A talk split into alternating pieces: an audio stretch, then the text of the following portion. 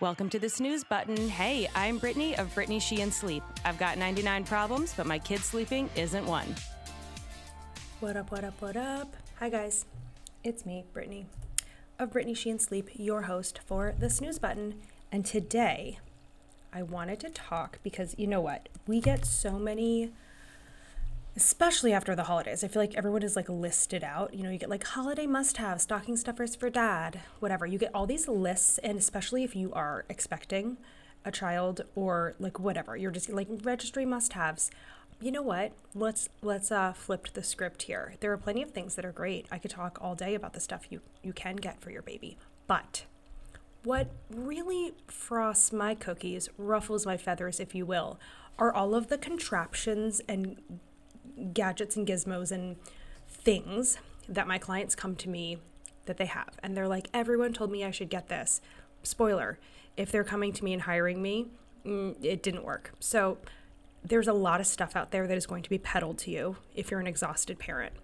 If you've taken my course, you know that I literally have an entire section that's called Don't Let Your Reaction Be to Buy Another Contraption. So let's get into it. Let's get into all the things that you don't need. This is for babies and toddlers. I've kind of tried to encompass all of the things I just see from my clients in general that they're using and abusing, and it's not working for them. Okay. Weighted sleep sacks and weighted blankets. They get these ones a lot, especially because they are, I mean, they're marketed at us relentlessly. I get Nested Bean and Dreamland ads all day long. First of all, not safe, just straight up not safe, not approved by the AAP.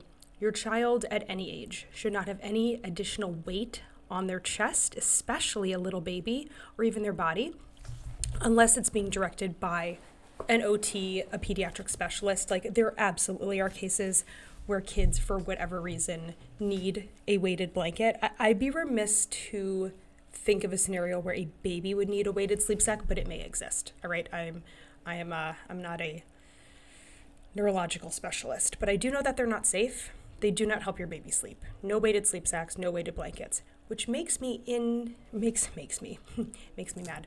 Leads me into the next one. So when I asked you guys today on Instagram, because I was like, you know what, I bet there's gonna be something out there that I'm gonna forget. And instead you guys listed all these things I was already gonna talk about, which is great. We're very much on the same page. The biggest one, I think 20 people said Merlin, the magic Merlin. Again, it's a no for me, dog. So here's the thing. If you really wanna use it as like a transitional swaddle, you can. But to me, you're buying another kind of expensive product when you can just transition out of the swaddle into a sleep sack. Do you know what I mean? Because once your child is 3 months old, or if they start rolling before that, which would be impressive, but you know, crazier things have happened, then it's not safe. And it's also preventing them from learning to roll, right? So you kind of have two things happening. Either, well, three things. They're trying to get to their hands and they can't because they're little and it's hard to get your hand. I mean, the thing is effectively like a weighted suit, right? So it's hard for them to get to their hands to self-soothe.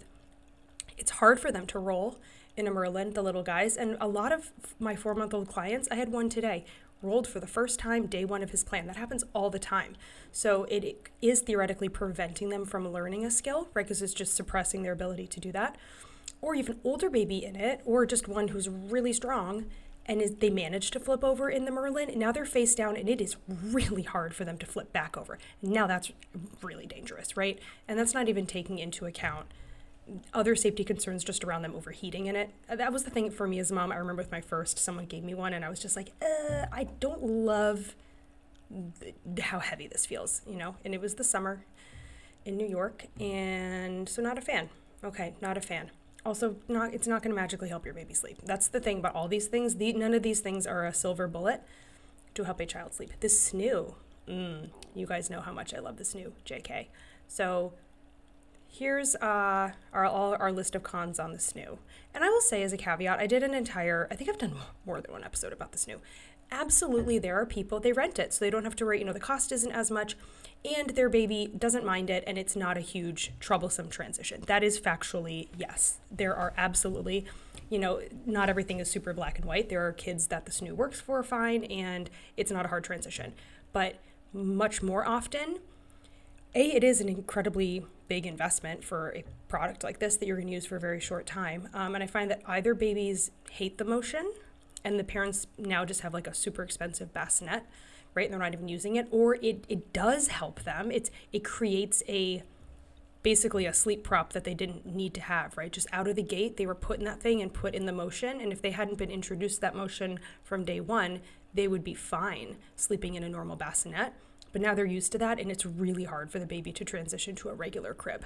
I definitely get a decent amount of clients who come to me because the baby's getting too big for it, and they're just really scared. Like, understandably, they're like, this is finally working, and now I'm terrified to like rip this Band-Aid, and they kind of need the professional support as they do that. So like, again, you're just giving yourself something you're gonna have to deal with later that is not necessary. And the other thing about the Snoo kind of goes back to what I was saying with the Merlin, is it is, again, it's not approved by the AAP. The AAP does not approve contraptions for babies, like that they're strapped into a contraption for overnight sleep. And it's preventing them from learning to roll. Same thing. I mean, there's probably, now that I think about it, there's probably like a decent correlation between my clients who have been in the Snoo, and then we get them out of it on day one and they immediately roll, because they were probably trying to do that all along, but they were a little bit too strapped in. Okay, Slumber Pod. I know, there were probably some people listening to this being like, damn it, Brittany, these are all the things I have. It's okay, it's fine. You'll get rid of them and your baby's gonna do amazing. The Slumber Pod, you do not need this.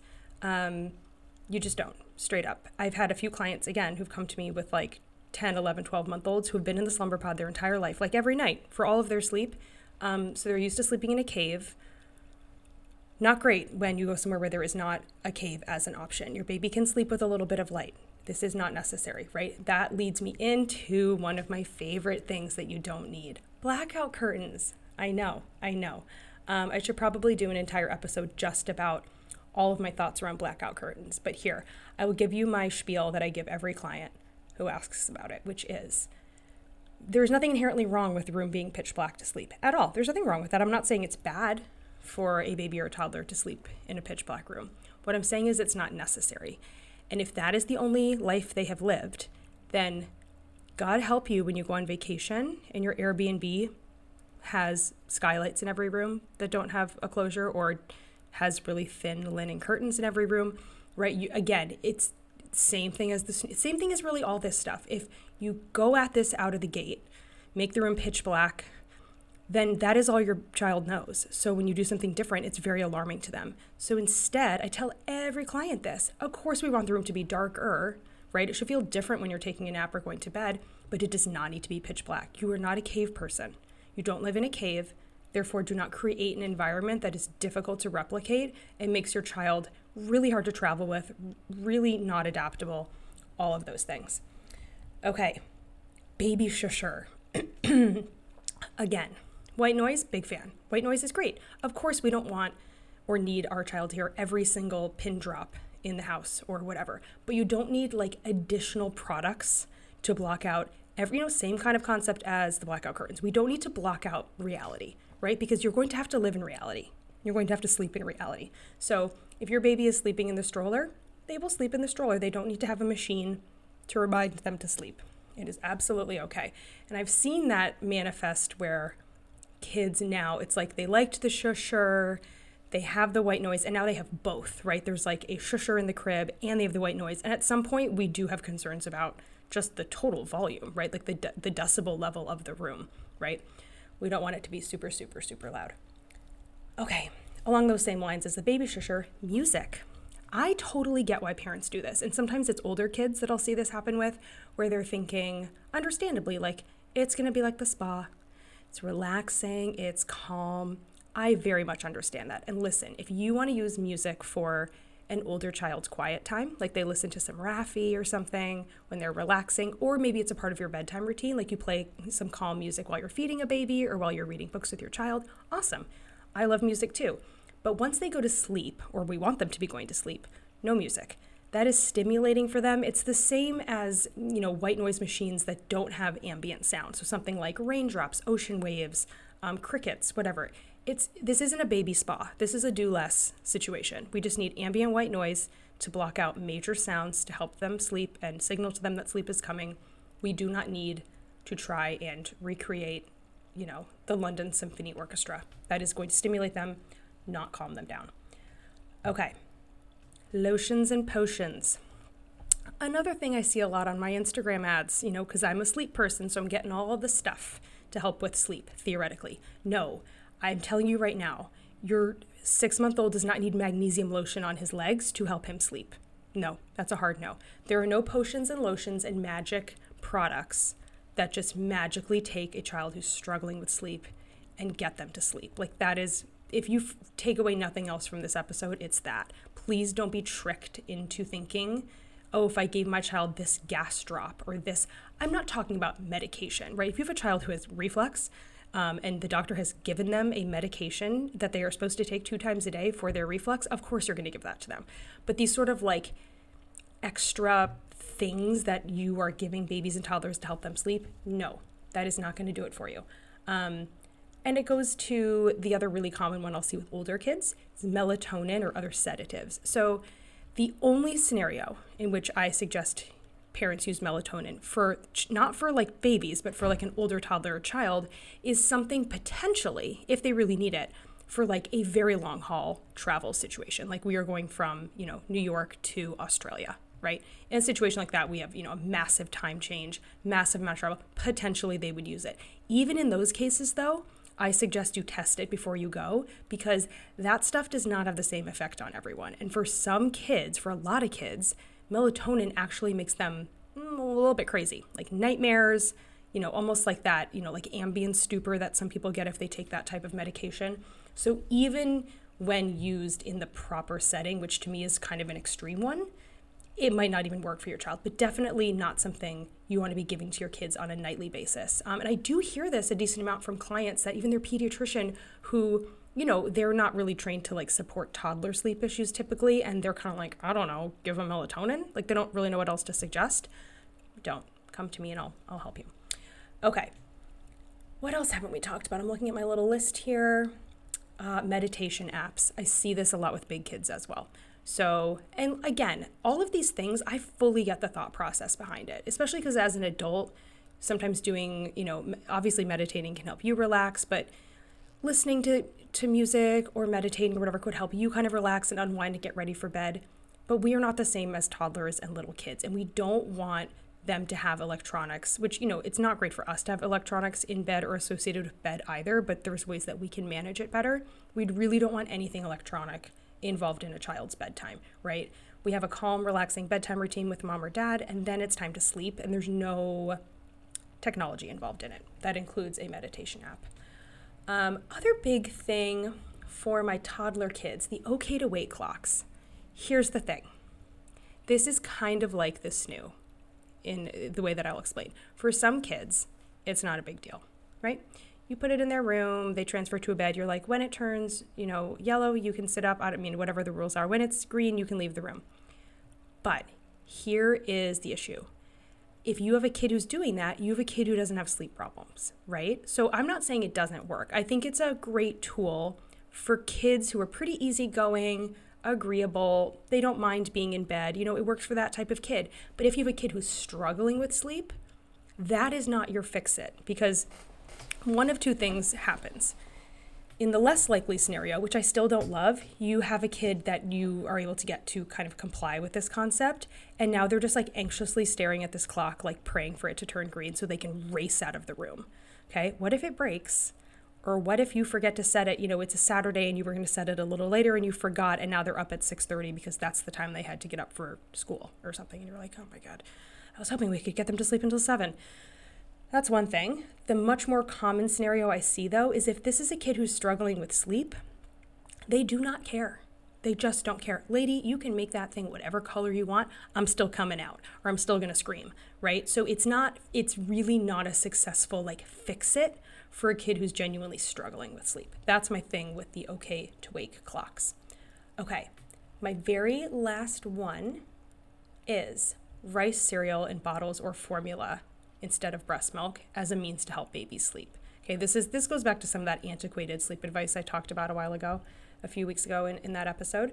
But no, these things, the rice cereal in a bottle is straight up unsafe for a little baby. You should not be giving them rice cereal in a bottle. It's just dangerous, okay? But this whole concept that you should give a child formula before bed instead of breast milk, because that will help them sleep later because it's thicker or something. I don't even know where this information comes from. It's baloney, okay? As long as the mother's supply is intact, which is 95 to 97% of women, depending on who you ask, it could be like 99%. If their supply is established and okay, they are getting just as much food and nutrients and everything as formula. So that is a personal choice, what you want to do, but it's not going to, despite the, you know, theories you hear, it's not going to help your baby sleep if you give them formula or if you give them a bottle instead of nursing. Okay, so the question then is, well, what will help? It's a lot simpler than you think. What will help your child sleep at any age is, first of all, them being on the right schedule, right? So if they are getting way too much sleep or not nearly enough, or the times are off, right? That's a huge, huge, huge piece of it. They're on the right schedule and their feeds are established and intact, right? If a kid is genuinely hungry, if they're taking in a ton of calories overnight, they're not going to eat as well during the day, and it has this ripple effect, right? So that of course matters. Like, feeding and sleep are so tightly intertwined. And then that you are consistent as a parent in how you manage their sleep and how you respond to them if their sleep is disrupted. And that might not be the same thing for every person. Somebody might have a longer bedtime routine, a shorter one. Some parents might choose not to go into the room at all if their child cries at a certain point. Others might choose to stay in the room and support them to sleep if they're crying, whatever the thing is. But you need to be consistent with what you're doing. And that includes, like, consistent with when you're putting them down, consistent in how you respond if they wake up, consistent in when and how you feed them. All of those things really, really matter. And if those things are in place, I'm telling you, you're going to have a great sleeper. Okay. And you know what? If you need help getting there, you know where to find me. Okay, guys, I hope that was helpful. And I hope that you are all removing from cart any of the things I just mentioned for you and are thinking through the actual secrets to what will help your child sleep, which has much more to do with you as a parent and your time and energy, and not a lot to do with products. You just kind of need a sleep sack. Okay, love you guys. Can't wait to see you next week. Loving the Snooze Button? Be sure to subscribe so you don't miss a single episode. And please leave a review. I will read it and internalize it, so make sure it's very glowing. If you're interested in working with me or learning more about my courses, head to BrittanySheehan.com or follow me on Instagram at BrittanySheehanSleep.